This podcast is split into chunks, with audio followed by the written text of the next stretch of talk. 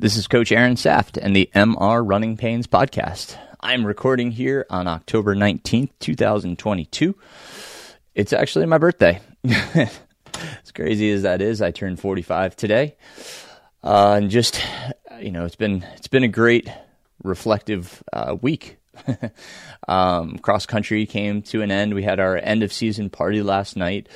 Uh, and just got to be around the kids again. Um, yeah, it's just it's awesome because as I was telling them, you know, I've watched some of these kids grow from running healthy kids as you know elementary school age up through their middle school years. Uh, just you know, seeing that growth and where they've you know what point they've come to, it's just incredible. Um, I'm I'm really enjoying following their journey. Um, you know, some of the kids are in high school now, which is crazy. Uh, so it, it's really cool. Um, I'm just happy to be a part of that journey and um, and seeing them still doing this sport. Uh, it's just phenomenal. Um, you know, I'm a I'm a Yankees fan, so watching sport right now is is super exciting. Having uh, Yankees and the Guardians going to Game Five on the ALDS, just man, what a time for sport. Uh, just you know, it's uh, it's just a it's a great time right now. The fall is just, I have so much love for the fall. Um, I got to race this past weekend with my wife. Uh, what a what a great time! I'll talk about that more at the end of the show. Um, you know, this is a little bit longer of an intro than I usually do, but um, just want to say thank you to everybody uh, for being a part of this podcast. Um, you know, for um, just uh, sharing this journey with me. Uh, I've, I've tried to make this podcast um, about things that uh, will help runners and and hear stories that we can learn from and take away from. A lot of them are athletes I coach. So um, we go through a lot of things that we've done, how we've trained, what mistakes we've made, what we want to do better. Um, so hopefully you can use it in your own training. So um, these two, uh, these two women uh, are just, uh, they're awesome. they're so fun to coach. Um, you know, I, we talk about the story of, of when they presented the fact that they were going to do Berlin and London back to back weekends, uh, and just the smile that it brought to my face. Uh, so I, I, really enjoyed talking with them about this journey and you know the destination being Berlin and London marathons, and them getting in two of the majors back to back weekends. Uh, it's it's fun. Uh, what a conversation! These uh, both Jennifer and Sandra, uh, like I said, just outstanding human beings.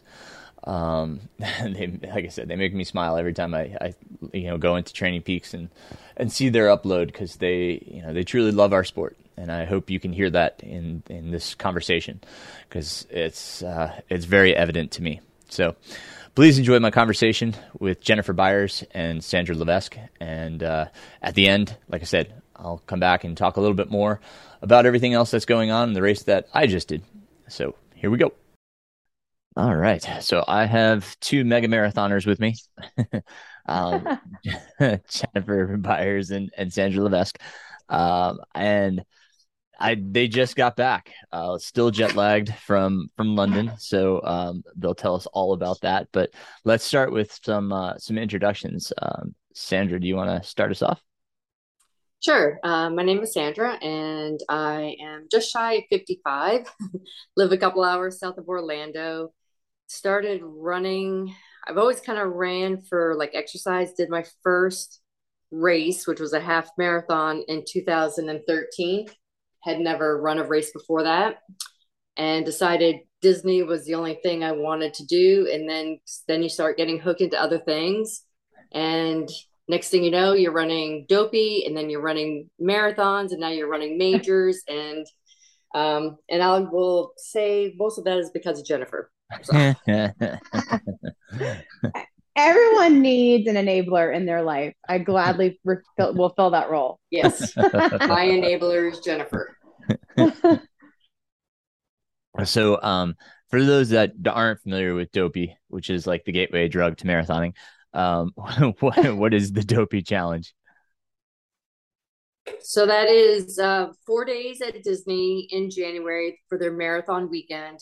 You start off running a 5K on Thursday, morning. They these all start at 5 a.m. So 5K on Thursday, a 10K on Friday, half marathon on Saturday, and a full marathon on Sunday, which sounds horrible in and of itself. And then you add the kicker of getting up at 2.30. No, And it, it's 2 a.m. We have to put our costumes on. We're going to do costumes, yes. So we have to wear costumes. Uh, several of the races will have props involved. So yes, it's a lot of fun, a lot of pictures, and just a really good weekend altogether. That's great. And then they kick you out, right? Yeah. No, we stay They- for you have- Monday. Yeah, we yeah, stay for we Monday. stay. But at, like after the race, you either have Oh, to. yeah. Yeah. Yeah. You, they, Yeah. they start early so they can get rid of you as soon as possible. So what people don't realize that even though you pay all that money to run the races, it does not include your entry into Disney World. That's Which is- separate. and and what Yeah. is just so we have an idea, what what would be the entry fee for Dopey? Was it six fifty, Jennifer? um, it's just shy of $700 now. Mm, I got you. Right. Um, Quite the investment. yeah. Well, I mean, you guys look like you have a blast, so I mean, the memories are worth it. But um, they are priceless. yeah, Did they do? Did they do a good job? Did they um they put on a good race? Excellent. Yeah. Yeah. it's a lot of fun. Uh, a lot of good character stops, and usually there's some unique characters you don't typically see in the parks, which can be a lot of fun.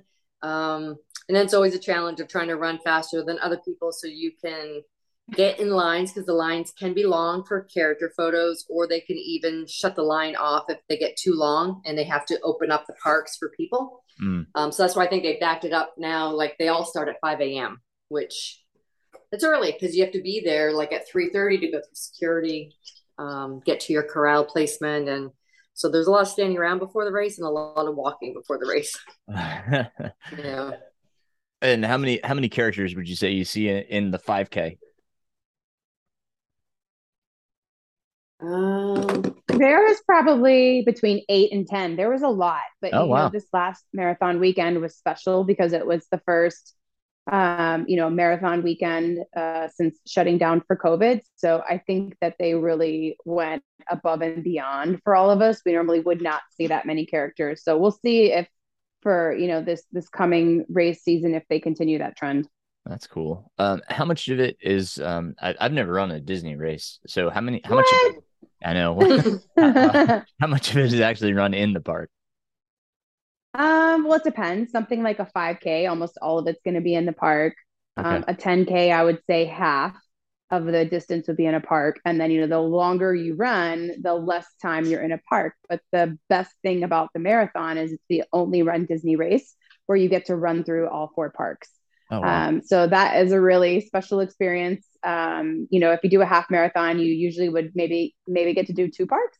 So getting to do all four is really great. And mentally, I think it keeps me going because I just say, you know, first I'm going to work on getting to Magic Kingdom and, you know, then to Animal Kingdom and then to Hollywood Studios and then to Epcot. I don't break it down by the miles. I just think about the landmarks.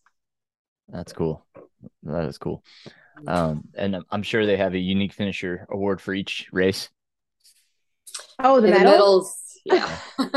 The one, yeah, uh, we both have quite the medal collection. It is very Yeah. enticing. um, and then the dopey challenge you leave with you know a medal for each of the four races and then you get um, you know a challenge medal for running the half and the full marathon which is called goofy and then you get another medal um, dopey obviously for for running all of them so you leave with quite the hardware at the end yeah. Did you get a shirt for each one? oh you do Yeah. it's So always a big shirts. a big debate you like what color will it be what does it look like it's a big deal do, you get Mickey ears? we usually always have marathon. ears Yeah. Well, they they give you the they give you the like the little hat with the Mickey Mouse ears after the full. So that usually after the full they give us that right both ears. Uh, yeah, they give Special- you. They started that where they give you the, the classic traditional Mickey ear hat, and it has the the marathon emblem on the front of it. So it's the special ear hat. But then Jennifer, we have an album on our Facebook just for her and I that she'll post ideas for Minnie Mouse ears, and then I make us ears to match whatever costume she came up with. So She loves it. a- she loves those notifications. I have a little sewing closet that I have. Uh, I call it my Harry Potter craft closet. It's under the stairs in my house, and I have my sewing stuff set up, and I make us ears. yes, That's cute. Um, I haven't done Mickey's voice in forever. Let me see if I can if I can get a, a Mickey voice. Yeah, see if you can do it. Ha ha! Hey, Pluto, come here, Pluto. oh my gosh, you're pretty good. That is My- good. My voice is a little bit raspy this morning, but Come It's, run uh, Disney with us. I think you would like it. uh, but uh, anyhow, that's awesome. And I, I can see Sandra was talking about the medal collection. She she also has um a oh uh, yes. A another uh, part of her running that she does. Uh, she is trying to hit. Well, go ahead, Sandra. Why don't you explain what you're what you're doing? So I'm doing half marathons in all 50 states plus DC. Lusty. So I started that. Yeah, I think I started that in like well 2017, 2018. Um, I was supposed to finish in January of 21, and I had 2020 all lined up. And then obviously we know what happened in 2020. So now it's kind of uh, piecemealing it together. I hit my 100th half marathon in Nebraska in August. And so I have four states left. I have Michigan and Iowa this month in October. And then I have West Virginia in November at Marshall University. And then I will have Hawaii left. And that will be probably looking at, looks like it'll be May at this point because I want to do Oahu. So it's either April or May. And April uh, conflicts with a Disney race. So it'll probably Go be figure. Memorial figure. Day weekend for that one. Yeah. So then I'll be done with the 50 state challenge and Great way to um, finish it off. yeah, but of course now Jennifer has me on this other journey that we were going to be talking about today. So yeah, there's always something. Yeah, I was a one and done with a full marathon in 2018, and now I have done five, four of them being in the year 2022. That's so- awesome. Oh, that's awesome. Yeah, Yeah. very cool. Um, and Jennifer, why don't you tell us about yourself? Uh, obviously, my name is Jennifer. I live near Orlando, Florida. I am 44 years old and I started running um, just over 10 years ago. Um, I was inspired to show my son at the time, who was four, that um, you could do anything that you put your mind to doing as long as you put the effort in. Um, my son has autism, and at the time, he was, you know, on the newer side of being diagnosed just over two years prior to that. And I remember he um, would, he didn't speak that great then, but he could speak in shorter sentences. And he would say things to me that, you know, he couldn't do it because he had autism or he couldn't do it because he didn't have the you know experience that other kids had maybe from being in a general education type setting. And that's what started me on running. I was just going to do one disney race. Um Famous last words. yeah i was just going to do one and i was going to train for it. Um and that really blew up from there. He um he's inspired me to do so much just because i think about him all the time. You know all the things that he does that are challenging on a day-to-day basis that for you and I might be something we don't even give a second thought to. And so when I'm, you know, in a bad place mentally, either, you know, in a training run or at a race, I always think back to my son and, you know, the challenges he faces. But um, since that time, 10 years ago, I don't know exactly because I'm not, Sandra is someone who really loves data and I don't, but I think I've ran around 61 half marathons. Um, and we just completed London. So that was my 10th marathon and countless other 5Ks and 10Ks. I have no idea the number. Um, but quite frankly, honestly, I do like racing, but I try and keep the races, um, you know, to a smaller number. I try not to just go to a race because maybe the medal's cool or the destination might sound neat. I really, honestly, when all is said and done, I love Disney the most. And so those are races I cannot um, resist.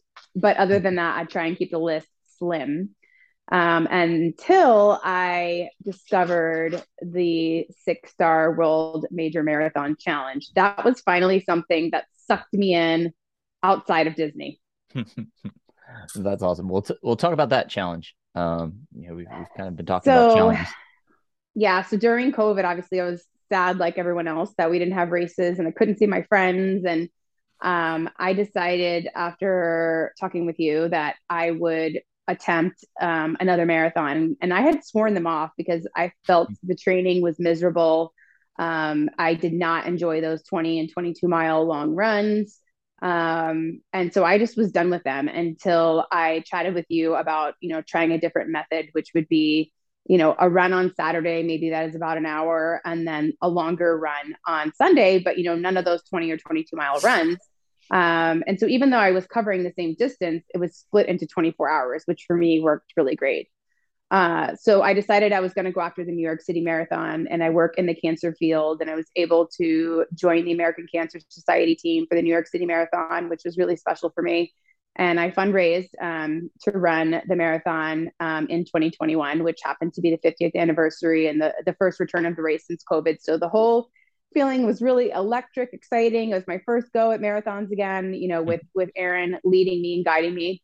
Um, and so when I was at the expo, I saw this booth and everything was blue and shiny and it looked really special. So I had no idea what Abbott was. I didn't know what any of this stuff was. Abbott's a pharmaceutical company in my mind. I had no idea outside of that. So I walked in and I saw that they had this special medal for running, you know, all these uh the six marathons, the world majors in the world. You know, at the time I didn't even know what they were. So I started reading the medal to see what the cities are.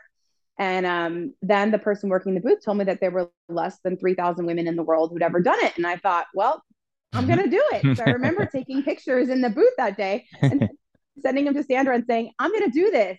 This looks amazing. And she sent me back some kind of reply along the lines of, oh, well, that's great. And of course, she didn't realize that meant she was doing it too. story of my how, life. yeah, that's how this whole challenge kind of started. And obviously, you know, New York is a hard race to get into, and I was really fortunate to get my spot. Um, but Boston uh, was that, you know, following April, even though they had just had a race in October, you know, their schedule was kind of messed up with COVID. And so um, I got really lucky. I was selected to run for a team uh, where they help families uh, most most of the time it's kids who have autism but it's a variety of special needs. So i was selected for the team um, to run in april. And uh, boston is the most incredible race i've ever done in my life. Um, everything about it was electric. It was magic. The stars aligned. The weather was beautiful you know i got my my pre-race photo with um, Shalane Flanagan so i don't know how else your race can be that amazing but it was and of course followed up with a personal best at the race. So it's like one of those moments where everything aligned and it was the best experience. So even though Aaron wanted to kill us because that was my my fourth marathon in six months, it, it was okay. Yeah. Um, so yeah, Sandra and I, you know, did Boston together, and I think she'll probably agree that it's her favorite race ever as well. Yeah. Yeah. So in that case, because Jennifer did the fundraising for the, her charity, and then I was just going to go with her and you know not do that. and then her the charity ended up having last minute bids because I guess international travelers couldn't come. Yeah. So they reached out, and I guess Jennifer's very, very quick on responding to things or entering queues or things like that. So she uh, said, I've got someone who'll do it. And I had a very minimal fundraising goal to do Boston as my own legit bib and stuff. And so I she I was like, well, I'd probably be stupid not to do this. She's like, yep, you would. You have to do it. And I already told them you're doing it. So, uh, so that was an incredible. And for me, my only two marathons before had been Disney. And the first time we I did it with a girl who stops to talk to everybody. We rode the roller coaster, which was amazing. There was mimosas on the course, margarita at the end. So like I didn't care about my time. And then this past Dopey, I was 16 days post knee surgery, still had stitches in when I ran it. So that was a tough half and full this year. So I really didn't know, you know, how I could do in a real race that wasn't at Disney and not being injured like that. And um, the energy was amazing. And I was really happy for me. I did Boston in 504, which was about two hours faster than I did a Disney marathon. So I was nervous going into it because they had a six hour cutoff, very hard cutoff. And I was like, okay, I think my training is good. My knee feels pretty good. You know, I've been hmm. doing consistent training. And so I was really happy with that. That was, um, and it was, it was the best experience. We couldn't have asked for better weather, better spectators all around. It was an A plus experience in Boston. That's so cool. So cool. Yeah. I know you've run Boston as well. Do you think it was one of the best road races you've done? Um, yeah, no, it's, I mean, it's insane. Um, I, I'm, I'm not a, a big race type of person. I, I know. You know, I, I, I kind of get a little bit you know, claustrophobic yeah. and yeah, definitely yeah. like you know crawl in my shell because there's just so many people. Um, and Boston, uh, you know, I'm a New York Yankees fan, and so the first time I did Boston, uh, Yankees and and and Boston were playing, and uh, I finished. I got in the T and Red Sox had just won, and they're doing their chant all around me on oh, the subway, no. and I'm just like in my own personal hell. uh, so, um, but the the race itself was amazing. Um, uh, you know, I was uh, I had a great time. I was running with uh, I think the woman got fifth uh, that year. I ran with her for a long time, wow. and it was like the coolest experience to be running with, uh, you know, these uh, female elites uh, just a really neat experience. I, I really cherish that. And then the second time, um, my wife had said, really want to watch you run Boston. And my son was uh, four, I think three or four at the time. And we went back and um, that was such a great memory having them there. And um, I ended up with uh, three stress fractures in my foot after that race. It was wow. killing me during the race, but my wife let me know I was a wuss if I didn't finish. So, uh, well, I mean, when really the doctor when she saw the you're okay, but, you're okay. yeah, yeah. so, uh, so I got across the finish line and we went right to the hospital. And then when she saw the X-rays, she felt pretty bad. oh, Just walk no. it off. It's fine. Yeah, yeah it's fine. Right. up feet. I Just mean, rub some dirt on it. it but yeah, just it's interesting it. that you bring up the you know the size of the crowd and the amount of runners. And I will say, for someone who's never done a world major, I think it's a really great experience for them to go do Disney races because you're going to see the same type of number of runners, crowd experience. And I think for Sandra and I, in a lot of ways, it's desensitized us to that. So when we go to these world majors, seeing the number of people is just nothing to us. I mean, granted, we're not there to win the race by any means, um, but you know, it it means that when we get in that world majors crowd, uh, it, it doesn't even add to the stress level, and I think that's big because I know a lot of people really don't enjoy that um, for their first experience when they're not knowing what to expect. Yeah. I saw a sign at the last the last one we just ran. Someone had a sign in the audience that said like, um, "Embrace your pace today" or "Enjoy your pace" or something yeah. like "Own it." And I thought that was big because um, I run intervals. And so even Boston, the first few miles, I think I ran straight because it was quite crowded at Boston and there was a lot of people cutting me off no matter how far to the right I stayed, which was intimidating for me in Boston. I did not experience that at Berlin or London, which is kind of interesting. Um, but after kind of, I just had to stay kind of in my lane and just do my thing. Mm-hmm. And I was telling Jennifer, it gets hard because when I'm running these races and I am doing intervals, I have set walk breaks and I put up my hand and I make sure nobody's behind me and I stop and the crowd starts yelling at you like you can do it, you can do it. Mm-hmm. And like they don't know I'm doing it on right. purpose. Right. They you know, and then when I start running again, sometimes they act like their cheers have what motivated me to start running again. so I kind of think it's kind of funny and I wave and start running, but and that's hard to just kind of tune it out and not get so wrapped up into the excitement of the crowd to just do your thing. Yeah. And yeah. Good point. That's a great point. Have to own it. Yeah. Oh, absolutely. That's there's so many experiences that you go through at these big races um, know, I, I could think back and I started thinking, and I was like, oh my gosh, like so many, so many memories came back. Uh, our bus broke down on the way to the start. Like, oh I mean, no. Like, yeah. The shuttle, like, I mean, we're in, you know, we're in the middle of the highway in Boston and all of a sudden the bus is like, the worst possible it just stopped and we're like, oh, it's no. right. It's a long ride. I mean, it that's, is, that's, it that's is. panic yeah. inducing for sure. Oh God. Yeah. I mean, they we, had a, oh my God, they had to get us onto another bus and we, we got there obviously fine and all that, but yeah, was, you know, we have similar bus nightmares with Disney because they contract um, with with the bus company to bring you. Uh, usually, you park at Epcot, and then there's two races where you start in another area. So they they contract the buses to take you to the other area, and like ninety percent of the time, the bus driver has no idea where they're going, and there's road closures, and then people you know are trying to direct them on where to go that are just runners on the bus, and right. everyone's panicked but yeah that that can definitely set you off on yeah. the wrong note when you're worried about getting there in time for your yep. corral yeah yeah, yeah. and e- even if you're not panicking it's somebody else that starts oh yeah you feed you off panicking. of it you're just like oh it's hard to hard to totally cool. totally agree and you know when um when let me think okay so i did new york and then i actually entered the lottery for london before we found out we were going to do boston um, through a travel company because the, the the weight marathon tours is a company that offers um, travel packages for London, Tokyo, and New York City that include the bib, but they are not really a lottery because they go based off of the time that you joined their club. And it's understandable because those, you know, London and Tokyo specifically are really competitive and hard to get bids. Um, so I thought, well, you know, they just told me it's gonna be three or four years for me to do London. I don't want to wait three or four years.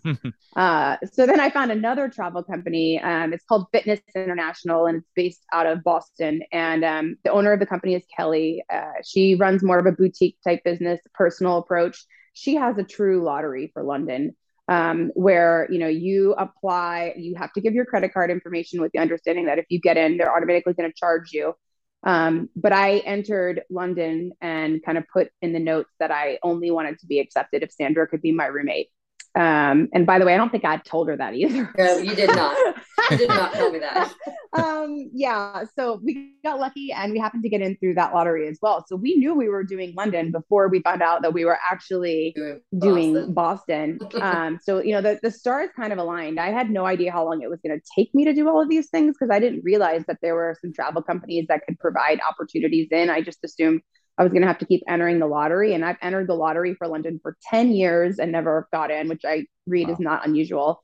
Um, and I'm the only person on this planet that has entered the Chicago Marathon lottery for I think eight years now and never got in. Oh um, so there's that sore spot as well. um, but I mean, I guess since we're talking about lotteries, now's a good time to tell you that Sandra and I opened our email this morning and found out we got into the Tokyo Marathon lottery for 2023. oh, that's fantastic. Here we come, Tokyo. So Tokyo, here we go. Um, Tokyo. Yeah, and we were planning to try to do that in 2024. And honestly, we just entered the lottery. Thought like, I mean, what do we have to lose? Yeah, we're right. never going to get in. You know, like less than three percent of people get into this thing. And we'll just to, do it. That's a spring. Is that a spring marathon? Tokyo. It's in. Uh, it's March in March. 5th. It's what's. I'm sorry. March fifth. March fifth. Okay. Yeah. So I, so actually, I woke I woke up to Sandra's text this morning saying she got in. so yeah, because I actually woke up at three fifty this morning because I'm still on London time and only slept a few hours and was up and catching up on a couple TV shows. And I open up and I see that I was selected. So actually, I think my text message was a little bit more explicit to Jennifer than I got in. Um, but then I was like panicking, like if I get in through the lottery, which I've never applied to any lottery because this was never something I was going to do. Right. Um, and like I said, I sometimes question my life choices and my best friend choices, but you know, it is what it is.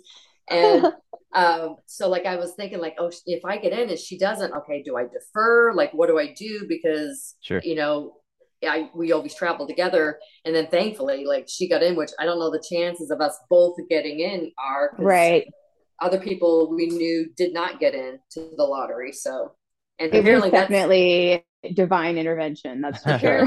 I think your chances are greater of getting attacked by a shark on I four than you are getting into the Tokyo lottery. Yeah. So I oh. mean that's that's our next big adventure that's, on that's deck. Awesome. So um, after Tokyo, I will be the only person probably on earth that will get their sixth star at Chicago, but it will be me. um, one way or another, that's going to happen in 2023. And then Sandra, you'll be next after me. Yeah, we'll be looking at New York City to get mine, and then you'll be two years getting your six, and I'll be 18 months getting my six stars. Yeah. Is there a timeline for having to complete the six stars? Or no. No, no, okay. No, and quite frankly, most people end up needing Boston, um, mm-hmm. and so it can take them a really long time mm-hmm. uh, to close that gap. So um, Tokyo is hard to get into via lottery, but there's around three thousand spots per year that are saved for charity entry. Mm. So if someone's willing to, you know, donate to a charity um, with the with the um, yen to the dollar right now, it's around a thousand U.S. dollars then you can get into Tokyo. But you know, most charities for Boston have a ten thousand dollar minimum mm. um, to raise to get your bib. So I mean, if you can't meet their qualifying standards, your only other option is to fundraise, and you know, ten thousand dollars is staggering. Yeah, yeah. So right. that's yeah. why they're left with Boston being their final star. Right. Because all the other ones do have a lottery system. So like Chicago's lottery, New York, they have a lottery, Berlin. London really hard to get into, but at least you can get in with a travel company for Berlin, London, and Tokyo. There may be a wait list, but you can get through that way.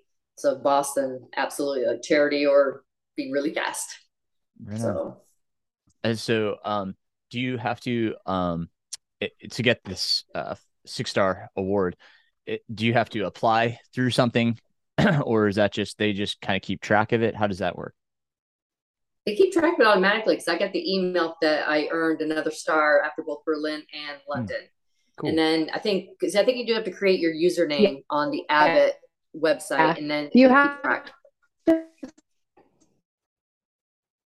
set up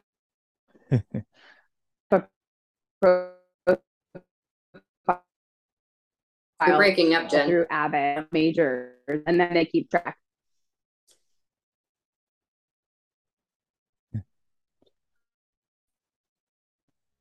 Okay, we're having a little connection. Yeah, once, you, Jen, you once you create the account, they keep alert you are new stars. So the Abbott does once you create the user, Abbott does keep track of the stars for you. That's cool. So the six, just so we're all clear, you've you got. There? Yep, we're here. You hear you now. we can hear you now, Jennifer. You good? I can hear you. She's still breaking up a little bit, but yeah, a little bit. There we go.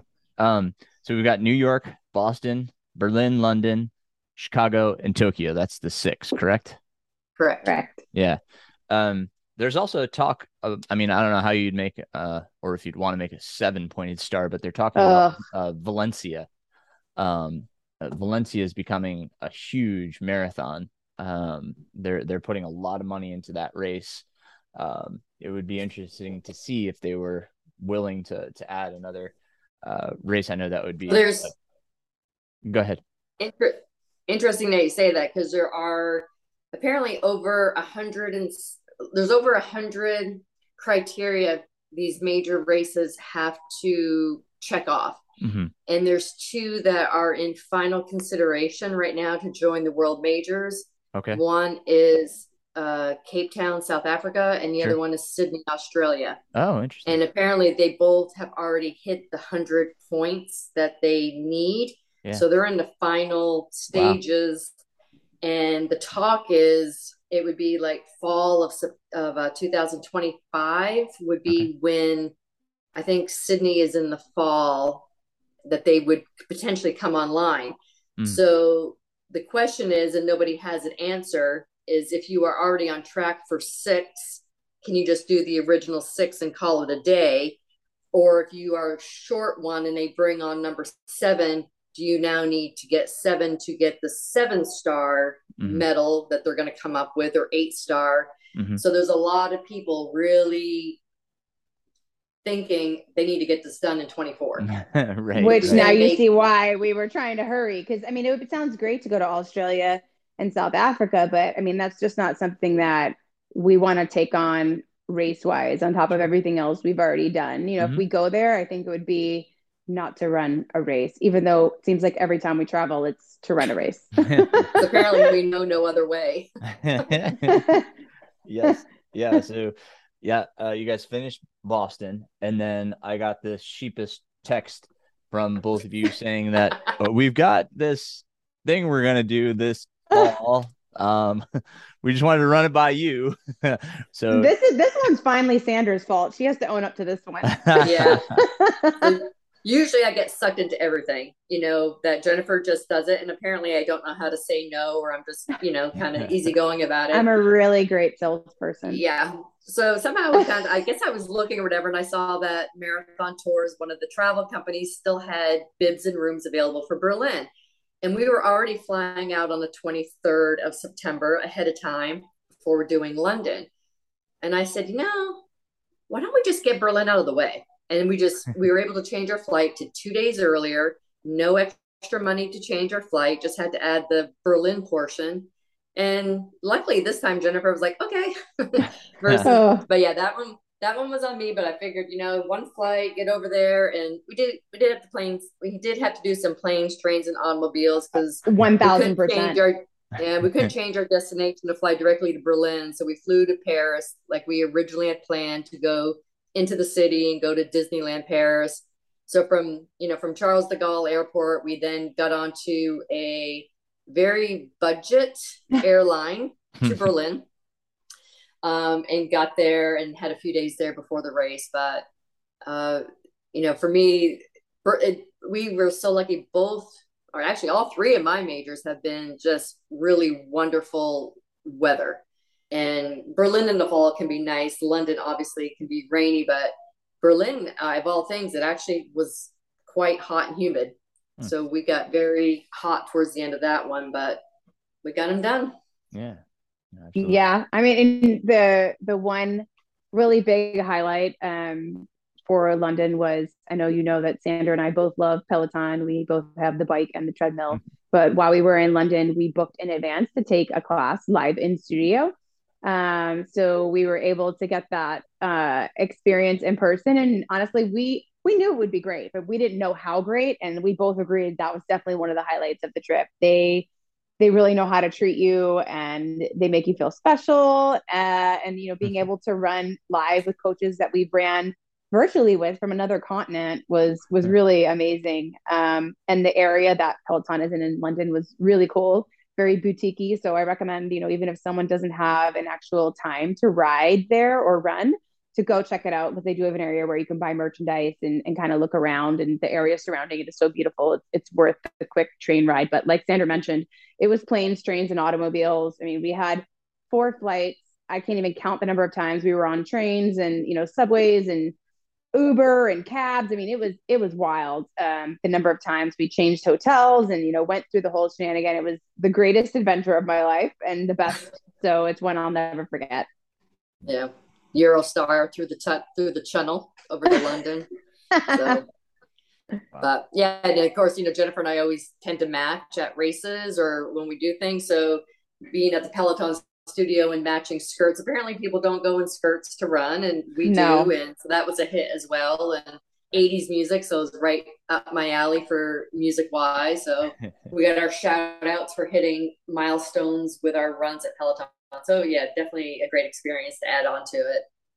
No, that's cool. Uh, so aside from the um the transportation and having so many different, that's crazy. Uh, yeah modes of transportation to get to your destination. Um, were there any other challenges that you uh, faced either in Berlin or in London? Uh, and it could be just travel or within the marathon itself. The only thing that initially was going to be a concern was COVID restrictions initially, because we were going through France um, with the requirements that they were having, and they lifted some of those very strict restrictions before we flew. So that definitely helped ease that part of it, which was good.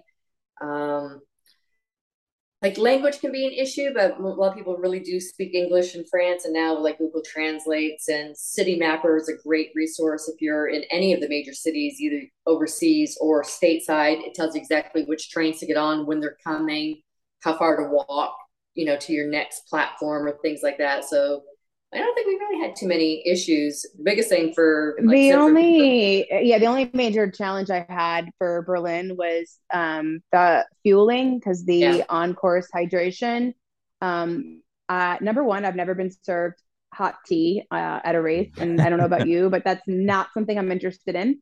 Um, and, and then um, I am the kind of person where if I see where food or drinks are prepared, and if it's not something I find clean or appetizing, I'm out. Um, and they had essentially hoses, which I don't know where the source of the water came from, so I'm not judging that. But they had hoses that were then into what I would call a dish bucket, and then they were uh, dipping cups in it to get the water.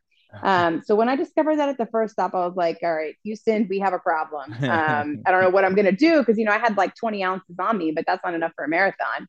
Um, so I just tried to, to power through it. And I don't know yet if it was a case of just feeling disgusted by looking at the water or if they added additional minerals or something to their water, but the water destroyed my stomach. It killed me. Um, so luckily I've learned uh, from Sandra, honestly, to run with a credit card. So I had a credit card in my skirt. Um, and at, at, like mile 15, I found a gas station on the on the other side of the road that was not part of the race that I ran to and bought myself a Coca Cola. And I'll never forget the guy that was working at the gas station looked at me and he was really shocked. And he goes, You know, this is not part of the race, right? And I said, Oh, yeah, I know this is not part of the race, but you're about to save my life with this Coca Cola right here because I am a mess. And he just started laughing. So I got my Coca Cola. I slowed down for about two miles while I got that into my system. And, you know, once I did, I was able to pull it together and finish. But that was something I really underestimated. And I did see a lot of people running with hydration packs, and that's mm-hmm. probably what I should have done. Um, looking back, I just didn't, honestly, I didn't expect in Europe to have an issue with water, but I did. So for someone who's like me, I would recommend hydration pack. The problem with that is a lot of the majors, well, Boston, you can't have a hydration pack, I don't think, or New York. It's right now. It's just Boston and New York where you can't have a hydration pack. I'm not sure what Tokyo will be, but we could have had them in London as well. Okay. Hmm. And they had Coca Cola on the course, which was amazing. But like at the 30 kilometer mark, and you know the race ends at 42 kilometers, so mm-hmm. Coke would have been much nicer earlier in the race sure. than that yeah. far out. Right. Um, for me, I actually love the race in kilometers because it seemed to fly by. Oh, good! You're going to get to do that again in Tokyo. Oh God, yeah. the, the, only thing I could, that'll be the only thing I can read, maybe if it's yeah. numbers. yeah, yeah. So something yes. to look forward to for you. Yeah. So for the metrically challenged, 30K is about 18 and a half miles. Yeah, well, and I'm um, metrically challenged. I'm the one that's always asking Sandra, like, how far is that? How much is that? Where? What is that? uh, well, communication so, was pretty good. I mean, you know, with our again? cell phones, because like when Jen wasn't feeling great, you know, at least we had our cell phones and we could text, and she would tell mm-hmm. me where she was, and yeah. so I stayed about I was about two kilometers behind you that whole race. And so I kept trying to go a little faster to catch up, and she didn't want me to see her like not feeling well mm. because I was having a good race, and she yeah, thought I didn't I want would... to ruin her race. Yeah, gotcha. Because I mean, initially the first half I had a, a bigger lead, and then I knew things were going south, so I started walking a lot more. And then once she told me, you know, that she was doing great, and I she doesn't know it, but I looked her up on the tracker to see that she was, you know, gonna do a personal best. I was like, I'm not going to ruin a race. So as long as I don't end up in the med tent, I'm going to stay away from her. So that actually kept me motivated because I knew if she saw me that it would mess her up because I didn't look good. I didn't look good at the end either. So it was better that she didn't see me until she was finished. oh, well, it's um, well, both Berlin and London have two very uh, unique finishes. They have you know some national monuments that you finish mm-hmm. either through or by. Um, what what was that like? So for me, for Berlin, I really enjoyed. I lived in Germany for seven years, um, not in Berlin, but more in the southwestern part of the country. Um, but to be able to run entirely in the city of Berlin, and then you run through the Brandenburg Gate, and then finish what about two tenths of a mile past the gate is the finish mm-hmm. line area. So it's really cool to run through the gate and lots of crowds and lots of supports a lot of support there, which was really nice. But that was probably about the only major monument that you see in Berlin. Yeah, that's about right. You was the gate. Yeah. Yeah. yeah but it, hopefully the picture's still waiting for some pictures to come through. But there's a lot of people in it, so I don't know if I can blow it up. But that's a great picture to have as mm-hmm. the gate in the background, which is yeah. kind of nice. That's cool. Then London had a few extra ones. Like I, Jennifer didn't enjoy Berlin, I don't think as much. Um, no. London, we started out really far in the country. So the first 12 miles, you were literally just kind of on country back roads heading into Berlin. I mean, heading into London. Mm-hmm. So it wasn't until you get to the London Bridge, which is what, like 12 and a half miles? Yeah. And the Tower Bridge and run across that bridge. That's, that's amazing. That's iconic. Like for, for me, um, Berlin, I felt was um, the crowds were definitely out, but when I was coming by, they were very quiet, which I found odd. I felt almost like I was being observed. Um, and obviously, when you're not feeling well, that's not the thing you're going for. Hmm. um, but when I got to the finish um, and saw the gate, that really is magical. Um, and I had studied it to know, we went the day prior to know how far the finish was from the gate. So a lot of people make the mistake of slowing at the gate, thinking it's the finish. Um, but the gate truly is really beautiful. Um, for me, London blew Berlin away because I love the royal family. I love European history. So being able to see a lot of the iconic buildings and places where you know major parts of history have happened and then obviously when you hit buckingham palace it's around 350 meters to the finish. And again i'm not good at math. I have no idea how far 350 meters is. I really didn't care because i was so excited about being at buckingham palace. I mean where on earth can you finish a race in front of buckingham palace?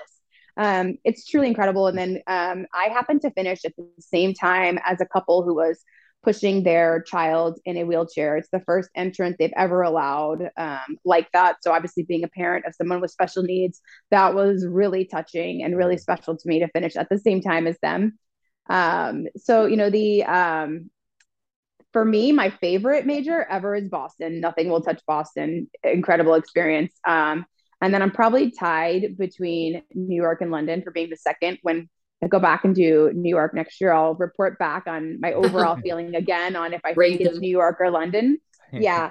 Um, and then um, you know, Berlin right now would be lost for me. So we'll see. I have I don't know for sure, but I have a feeling I'm gonna love Chicago. Uh, just because I love the people of Chicago and I love the the, the mm-hmm. energy and the, the city itself. Um, so we'll see. But right now, there's nothing on earth, no race on earth that tops Boston for me. so then and then towards the end too before you get to the buckingham palace as you're turning you, you come to a street that perpendicular with parliament and big ben.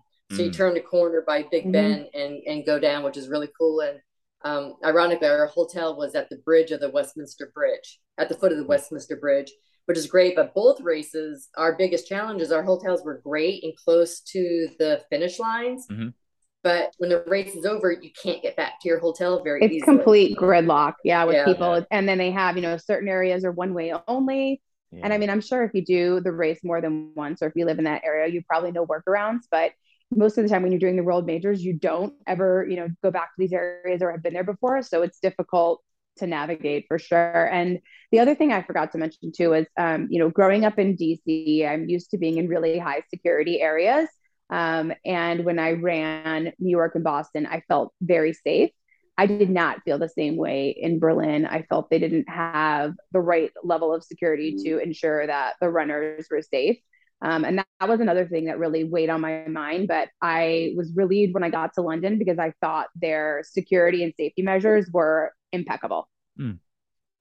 Except they're carrying a nightstick and a flashlight. So. Well, true, true. But they did they did admit to us that they had people behind the scenes that we could not see, such as snipers, etc. So I felt like I mean it's sad that we live in a world we live in, but I think we've yeah. all learned um, that mm-hmm. that's something we have to take into consideration. Um, you know, when running.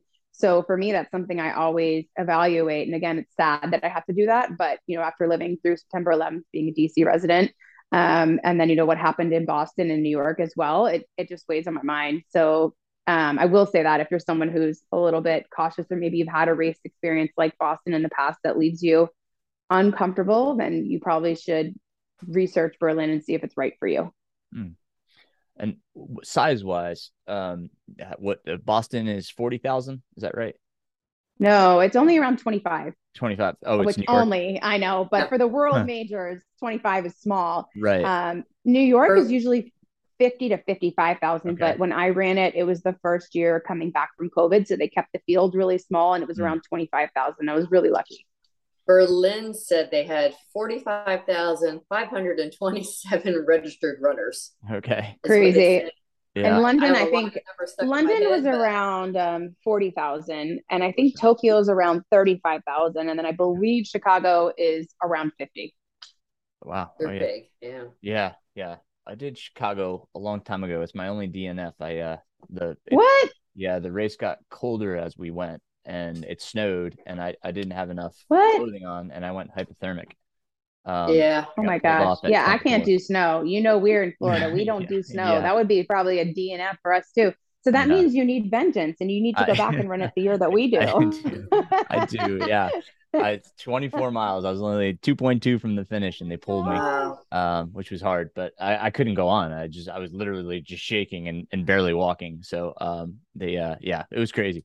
Um, but yeah, I definitely want to go back and, and, and you know, it's funny you bring that up and we talk about the DNF thing a lot and you know knowing when is the right time because obviously being endurance runners we're all taught to ignore the pain and run through it but it's a different type of pain that you're talking about mm-hmm. um, and that's something that i often think about you know especially when you travel somewhere such as you know london berlin tokyo it's not in the states it's hard to get to it's expensive but i would hope that if i was in that situation that i would be able to make the right decision because um, unfortunately at london there was a 36 year old man um, who died around uh, mile 22 um, despite their best efforts. So it's things like that that really remind you that no race is worth pushing yourself beyond, right. you know, your limits. And that really resonated with me because you know I'm 44, Sandra's 54, this guy's 36, you know, and and just died at the race. So think that's a good point you bring up. And um, I can't remember what race it was, but it was one last year I listened to your podcast where you talked about with your son where you encountered the snake. Oh yeah, yeah, Old Dominion. Yep.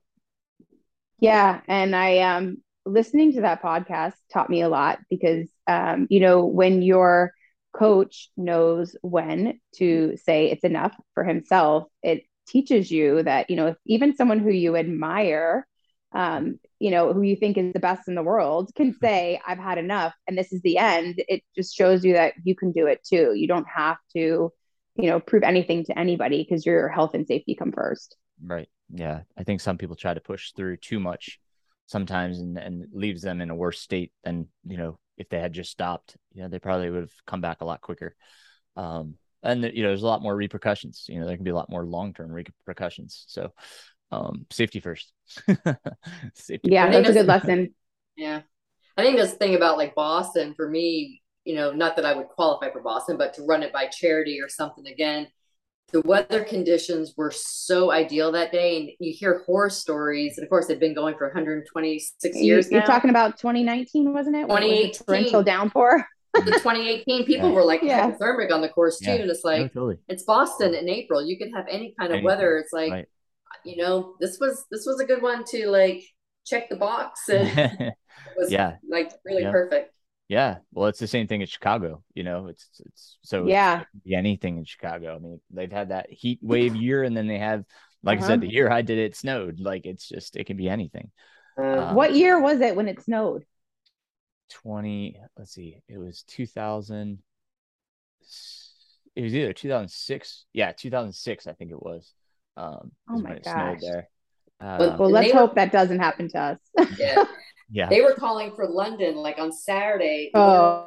All the forecasts were calling for like 80% chance of rain. It was looking like monsoon rains, like mm. all the radars were dark green. We woke up Sunday morning and it dropped to like 8% chance. And you could see the band of rain for the, you know, for the time lapse just staying south of London. Oh, we literally did not have one raindrop. We were so lucky. Race. It was oh, unbelievable because, you know, running a marathon in and of itself is hard. Yeah. Running it in bad conditions is really hard. And then running two Sundays in a row is. Oh yeah, that was that was. I mean, yeah. I was, I was funny because I remember before the race, Sandra asked me. She goes, "Well, at what point during the London Marathon do you think I'm going to regret my decision? Um, and I mean, I was honest with her because I haven't done two back to back in a week, but I did at one point run the Goofy Challenge, which is a half and a full marathon. And then the following week, I ran a 5K, 10K half marathon.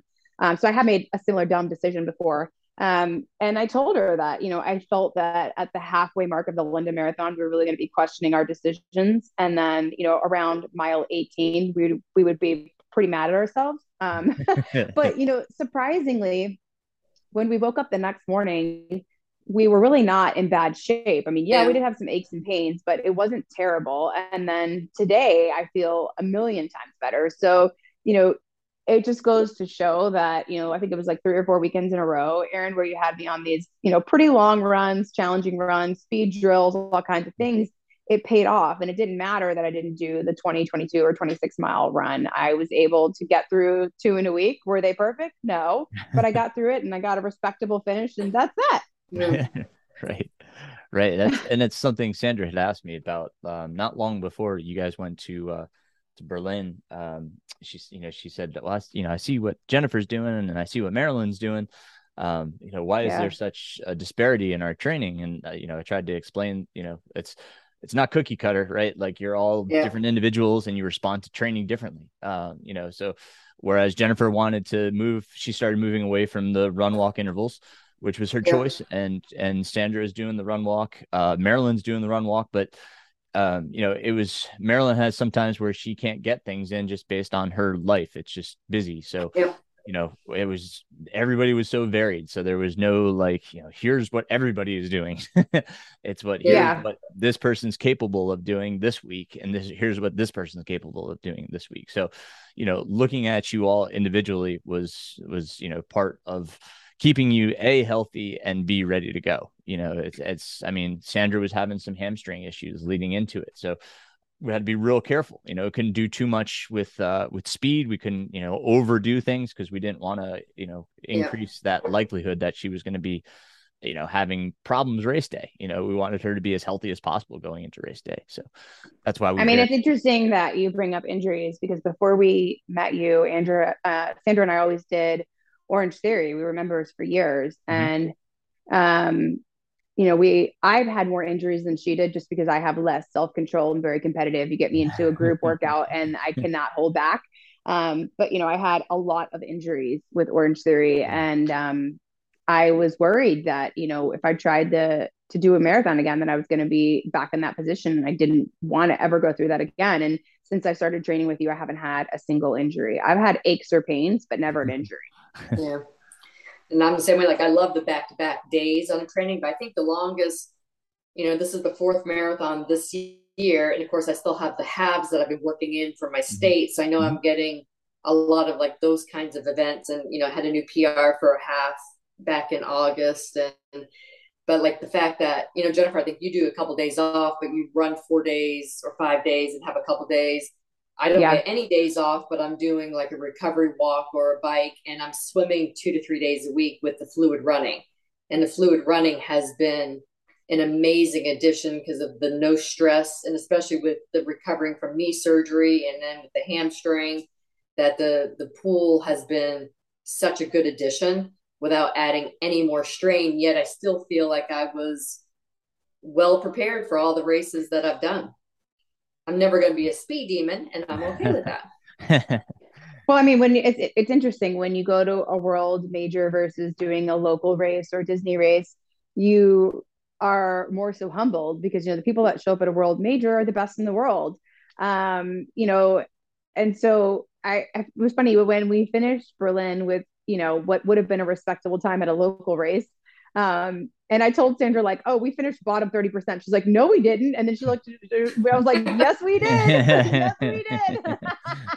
yeah, I think for, I think for London, like, I think there's like 4,000 that finished below me or something. And I'm just, I was over five, I was five hours and 15 minutes. So for me, like, I was cool with that. Yeah. And, uh, and yeah, there was, definitely um, a lot of faster runners. well, you can't do you can't do two marathons in a week and expect to go out and do your best. You just can't. No, yeah. but it's i mean it also is a testament to our sport. Like what other sport can you say you lined up with a world record holder? Exactly. You know you guys right. yeah we were there. the world record to play. yeah. That's incredible. That's like, true. it's so yeah. cool. Like two, you guys were two. the men's race. and women's world record was set that day. Um so you know that, that's pretty amazing. Yeah. Well i think it was the the women's was the third fastest. She was the third fastest. Ah okay. Yeah. But i think I she mean, was the fastest for that course wasn't yeah. she uh, I, I, think, I think it was a course record. I believe it was. Yeah, yeah, yeah. That's what it is.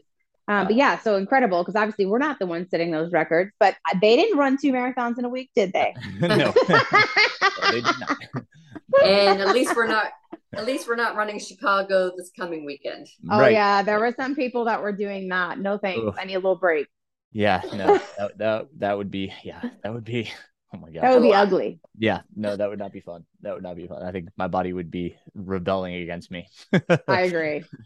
Uh, I think it's always humbling too. I think when I did, I think when I did my Minnesota race, it was Duluth, grandma's. Um, I did the half, and I was on my plane to head back home, and so it was Duluth to Chicago. The girl on my flight was a minute faster than me for the full, I ran the half and she finished the full a minute sooner than I finished my half. was, but then I was like, okay, but she was on her way to the Olympic trials like that month or something. I'm like, okay, I can do that. But to get lapped by the marathoners at the end, it's like, okay, I'm not worthy. you know? Fast folks. There are some fast folks, but it's it's yeah. all yes. about you yeah. know you as an individual and what you're doing, and and that you're happy with that. Yeah, and I think you do a really great job because you know it's it's funny because there's times you know like when I didn't have a great race at Berlin because I didn't feel well. It's like you kind of feel think like okay, should I even bring this up with him? Because I mean he just did a 200 mile race. My little 26 mile race is pretty minor um, but you never you never make me feel like i'm you know any different or beneath you or anything it's always you know you always make me feel like i you know am an athlete even though mm-hmm. sometimes i question if i am we're all we're all runners and that's you know what we should celebrate is that the fact that we all run no matter what the distance is how fast it's we all do it you know we all get out there we all lace up our shoes we all go to our own races. You know, it's it's what yeah. you know. I don't, I don't expect everybody to do a 200 mile race. You know, there's not many stupid people like me. so yeah, that's not happening. I can tell you that's not on our radar. right, right. the videos look beautiful, however, and yeah. like yeah. a beautiful course. Um, but I don't even want to drive 200 miles. I can't imagine running it or walking it or anything. And, and it's funny because uh, Sandra and I have talked a lot about like, well, what's next for us? You know, after she finishes her 50 states and mm-hmm. and we finished the six star thing like well then what's left um uh, for me, I think I want to do the Marine Corps 50K, which I know I said I would never do an ultra and I wasn't interested. but, you know, being born and raised in DC, I've always wanted to do the race. And if I'm yeah. going to do a 50, 50K, it's going to be there. That's cool. Um, so that's kind of on my bucket list. Um, we've talked about uh, going to Iceland. I think Sandra's interested in the half, but if I'm going to Iceland, I'm going all out. It's marathon for me. Um, but you know, we've, we've got we've got some other races on the radar without a an exact time frame. Um, but obviously, it will not be as um, much of planes, trains, and automobiles as we've experienced in the last two to three years. so no seven marathons in seven days in seven continents. no, no, no, We actually met someone who did that, wow, and, we, and, they talked about it. Nah, and there was one person at our uh, at one of the dinner events we went to had who had was running their 450th marathon in, in Berlin. Holy I don't ever see myself running 450, and in fact, Garmin let me know I could only earn the marathon badge 250 times, and I can let you know, Garmin, there's no worries there. Uh, but we laugh because it's such a such a slippery slope. Jennifer and I actually both ran our first half marathons at the same race before we knew each other in 2013. And I did it because I heard a podcast of a guy that we love who did Disney, and it was like, oh, that sounds like so much fun to do a Disney race. And then it was like, okay, well, I'm only going to do Disney race because it's fun, and you know, you can stop for characters. I still have to do the training, so that way I mm-hmm. wasn't destroyed. Right. And had a great time then I ended up moving to Florida because I lived in um, upstate New York at the time. Moved to Florida, added a couple local Florida races, and okay, that was fun. But you know, Disney's it. I'll never care about my time. I'm really just doing this for fun and check off a couple boxes. Well, then of course you know what your PR is, and then you always go in with the intention of trying to beat your PR when you can. And then it's like, well, okay, but I'll never run a full because that's just stupid. so of course my kids and you know everybody, you know my husband, everybody are like, uh-huh, behind their head when I finally came out and said, the year I turned 50, I did Dopey. and they were like, of course you are. Like they fully expected that to happen at some point. And then it's like, great, I turned 50, did my one marathon, one and done. yeah. And it just yeah. It really becomes a slippery You thought slope. so. yeah. then it, but it was one of those things like I knew, you know, with Jennifer, like I knew I would end up going to Berlin, Tokyo, and London with her. So if I'm going to go to those things, I might as well do it.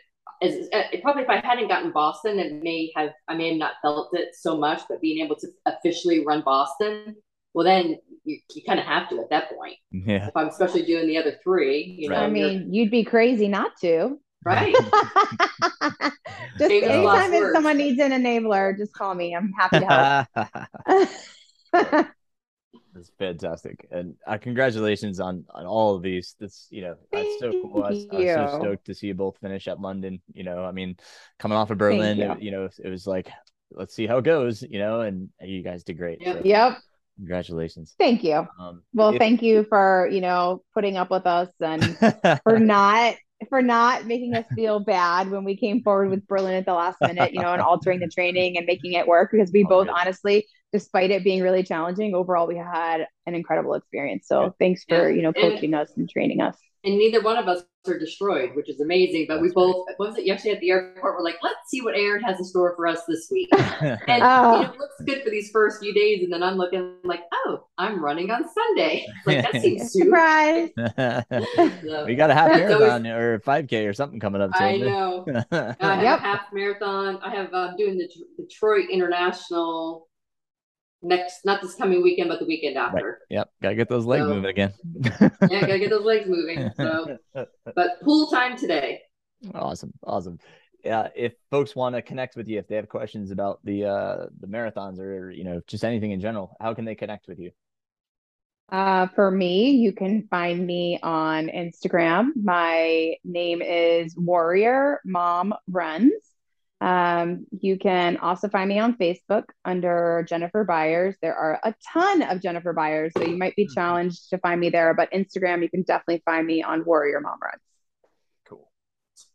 And you absolutely can't find me on Instagram. Actually, I am on Instagram, but I've never posted, so there would be no sense in trying to follow me on there because I'm very boring.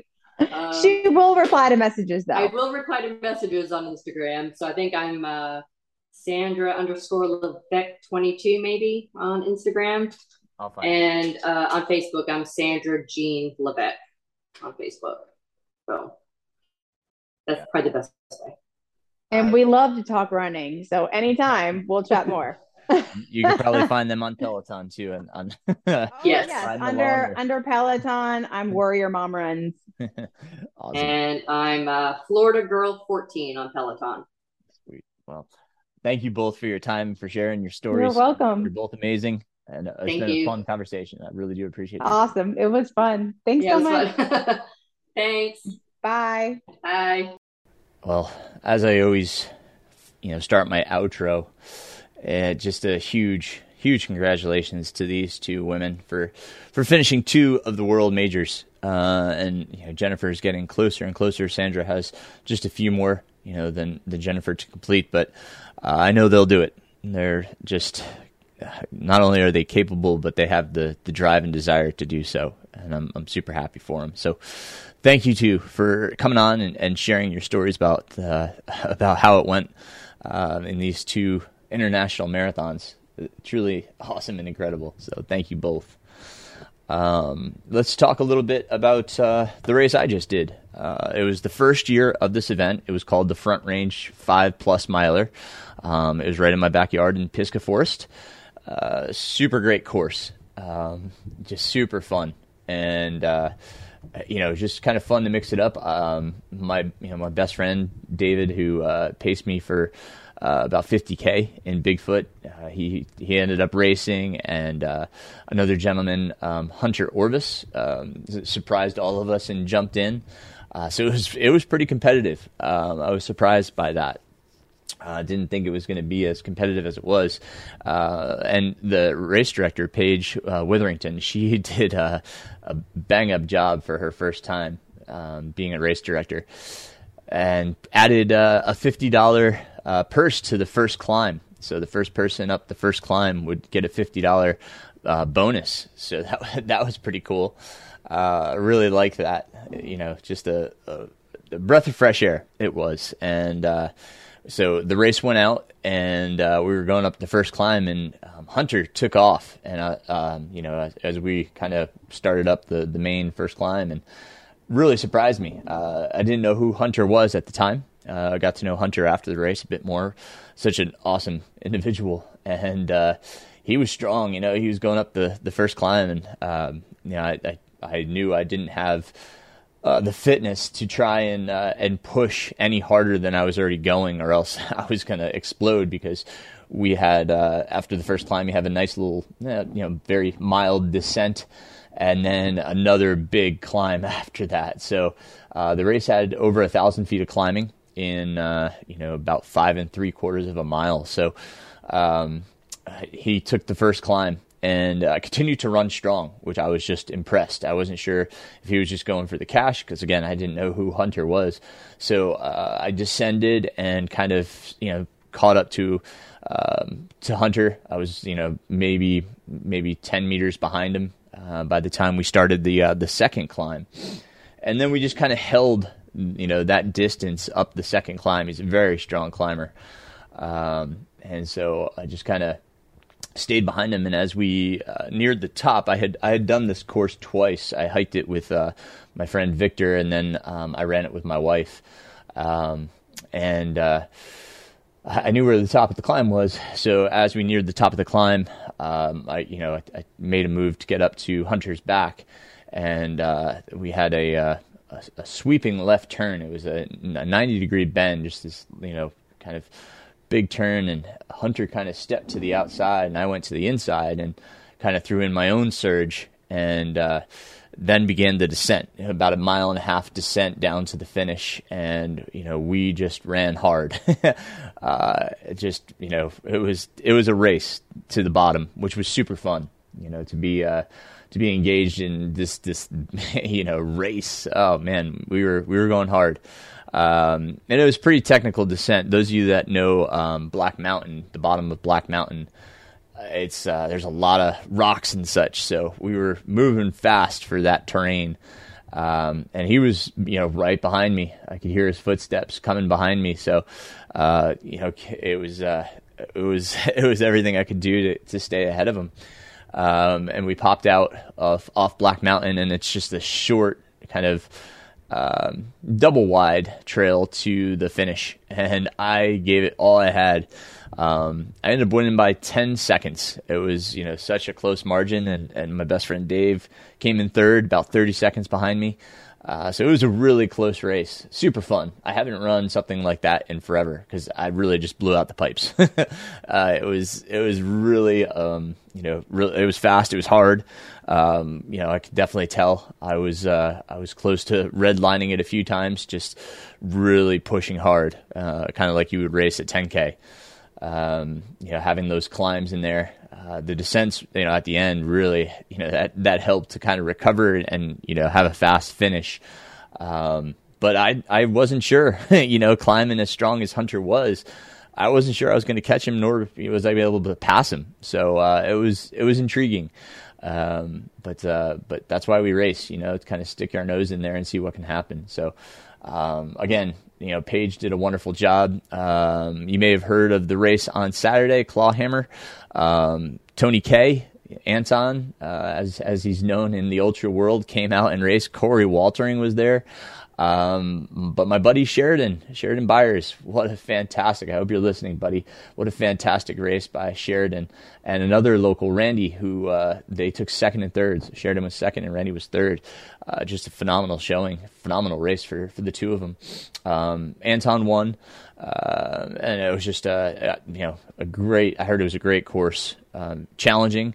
Um, there's some some big climbs in the race, so you know hopefully that that race will be able to take place again. That was called the Claw Hammer 50K. It was on Saturday, and then the Front Range Five Plus Miler was on Sunday. So, oh, what a great event! Really fun. Um, super nice awards. Uh, like I said, she did a, a bang up job. So very happy very happy for her. And congrats to my wife. I'd be remiss not to talk about my wife. Uh, my wife took the climb, so she got 50 bucks. And then actually, um, Hunter's wife ended up winning. Um, my wife has difficulty descending due to uh, some of her, you know, injuries and, and, problems that she has with her knee. Uh, so she's a bit of a slower descender, but she still took second female. So very happy for her. Um, super fun time though yeah, I, I, can't can't talk enough good things about that race. So uh, if you get the chance next year, if that happens, you know, check out either the Clawhammer 50K or the Front Range Five Plus Miler. Really great time. So that was the race. Um, you know, great stuff. And uh, you know, here I'm just uh, I'm kind of in transition. Um, I met a nice gentleman um, on uh, on Sunday. He was uh, he you know he was doing his first trail race. His name is Jonathan. Um, really nice young man, um, and uh, he's really new to our sport, and you know was was interested in coaching. So we're having that conversation.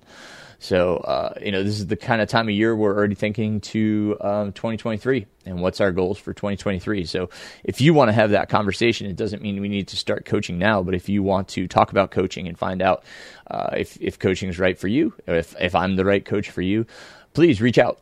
Um, let me know. Let's uh, let's kind of reserve your spot so that uh, you know when the time comes and you're ready, we can uh, we can get you on board and get you going. So um, please reach out. Uh, my my contacts in the show notes, or you can check out my coaching services are, are on my website mrrunningpains.com, and uh, you can connect with me there as well.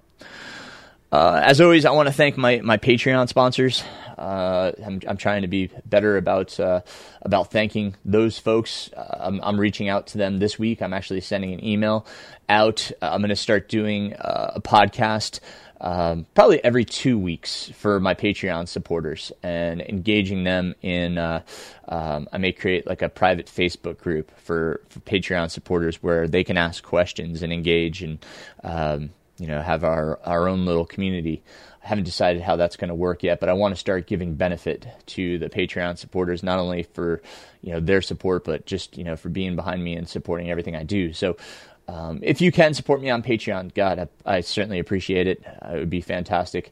Uh, link again in the show notes or on my website. You can uh, support there for uh, a dollar a month or whatever you can you can uh, support me with. I really do appreciate that support. It helps me keep um, you know not only the podcast going, but uh, the newsletter and you know just trying to get all the information I can out there. So today I'll be recording with Nathan Lehman uh, we're gonna just kind of uh, do a, a, shoe update. You know, what's what's coming down the pipes? What are we excited about? What are we seeing? What are trends? Uh, so I'm excited about that conversation with Nathan. Nathan owns the ultra running company out of Charlotte. Uh, I've grown to really um, admire and respect Nathan and what he does. Um, he's you know he's he's definitely um, a, a, tremendous ultra runner. He's been on the podcast a few times. You can go back and, and listen to uh, to our episodes because he, he talks about his ultra experience and things he's done. He's done Tour de twice, uh, and just a slew of other races. So, um, really enjoy my conversations with him. So I'm enjoy- I'm really looking forward to uh, to talking with him. Um, I just had a session with Jesse Fuller. Uh, Jesse is on Instagram, and I will try to put Jesse's information in the show notes. Um, you know, his Instagram account. Uh, Jesse is just um, a, a, wonderful resource. He, uh, if you follow him on Instagram, he has all sorts of uh, videos. He does um, a very specific. Like today, when I went on Instagram, I saw that he did runner's knee. He has uh, a few different ones for runner's knee, and you can go on there and watch the video and see exercises that will help with runner's knee or with hamstring tendinopathy or uh, activating glute muscles. You know, whatever he has. All it's a huge video library because he posts them multiple times per week. But um, I had a session with him just to kind of go over some some things and and you know have a um, have an experience working with him uh, just to kind of see what that's like. Uh, uh, you know, I, I, love my physical therapist Miriam Saloom. She has been just a godsend to me. Um, uh, you know, and but I I want to you know make sure I know what's out there so that um, I can support my runners as well the best way I can. Uh, and Jesse, you know, we did basically a uh, functional movement screening over Zoom. Um, Jesse's out of Virginia, and uh, you know he talked about some things that he saw and some things that I need to work on, and he kind of sent me a um, uh, an, an, exercise regimen, if you will, to to kind of work on some things. Um, I did hurt my calf, unfortunately, on the cool down uh, on uh, Sunday after the race. So I'm a little bit sidelined right now. So if you see me on Strava swimming and, and doing other things, it's because I, I hurt my calf. Um, I'm hoping it's not too serious. Um, but I, I, I, can't run at the moment. So, um, bummer, you know, uh, as I said, I didn't ex- anticipate going as hard as I did, and I probably should have cut the cool down a little bit shorter, um, cause I put my body through a lot. But, um, so yeah, silly, silly Aaron got a little injury, but, um, but no, so you know, again, working with Jesse, uh, he's you know he, he, prescribed these exercises that I've been doing, and I can definitely feel the engagement of uh, of the muscles that you know have not been firing, like my glutes and um, um, uh, hip flexors and such. It's you know so. You can check Jesse out uh, once again on Instagram. I think he's working on a website, uh, but he's going to be uh, recording with me next week So, um, you know, uh, next week's episode will be Nathan Lehman, and then the following week uh, will be Jesse Fuller, and we kind of talk about what he does and who he is. He's he's done 1,200 milers himself, so Jesse has uh, some great ultra running experience. He works with uh, athletes like Michael Wardian. If you're familiar with Michael and all the things he does, um, you know Jesse's kind of helped uh, Michael kind of get through his uh, his strength. Uh, so really cool. That's that's actually where I kind of learned about Jesse was through uh, Michael posting about uh, the exercise he does and where they're coming from. So um, you know, as I said, just trying to um, figure out resources out there so I can you know I can turn runners to the right resources to uh, to help them in their running. Um, so that's going to be the next two weeks on the podcast. Um, if you have questions for, um, you know, any of these folks, um, or if you want to be a guest, or if you have a topic that you would like discussed, uh, please reach out. Let me know. Always happy to have those, um, you know, those those episodes as well. Um, I, I, like those. Uh, I like when folks ask questions and you know have have things they want to learn about because uh, I, I, you know try to describe them and, and, go through them the best I can so that uh, uh, people feel more confident in their training and have the, the best possible uh, training for their, their goal race. So that's, that's what I hope. So, so yeah, so I will end with um, a thank you to all my Patreons. I'm going to go through the those that have supported me through Patreon. Uh, these folks have just been uh, awesome, and I, I, can't thank them enough. So Carolyn Morrisroe, uh, Mike Sears, Julia Jordan, uh, Nicole Burnham, Peter Keyo, Will Weidman, Philip Taylor, Martin Thorne, Nancy Lewis, Victor Dostrow, uh, Kendall Weaver, Nate Heaslip, Austin Elder, and Tori Greaves. My goodness, thank you all for being a part of uh, the MR Running Pains podcast and for helping me keep it going. So, uh, with that, I will bid you all adieu, and I will uh, see you guys, or I will talk to you guys next week. But until then, keep running, my friends.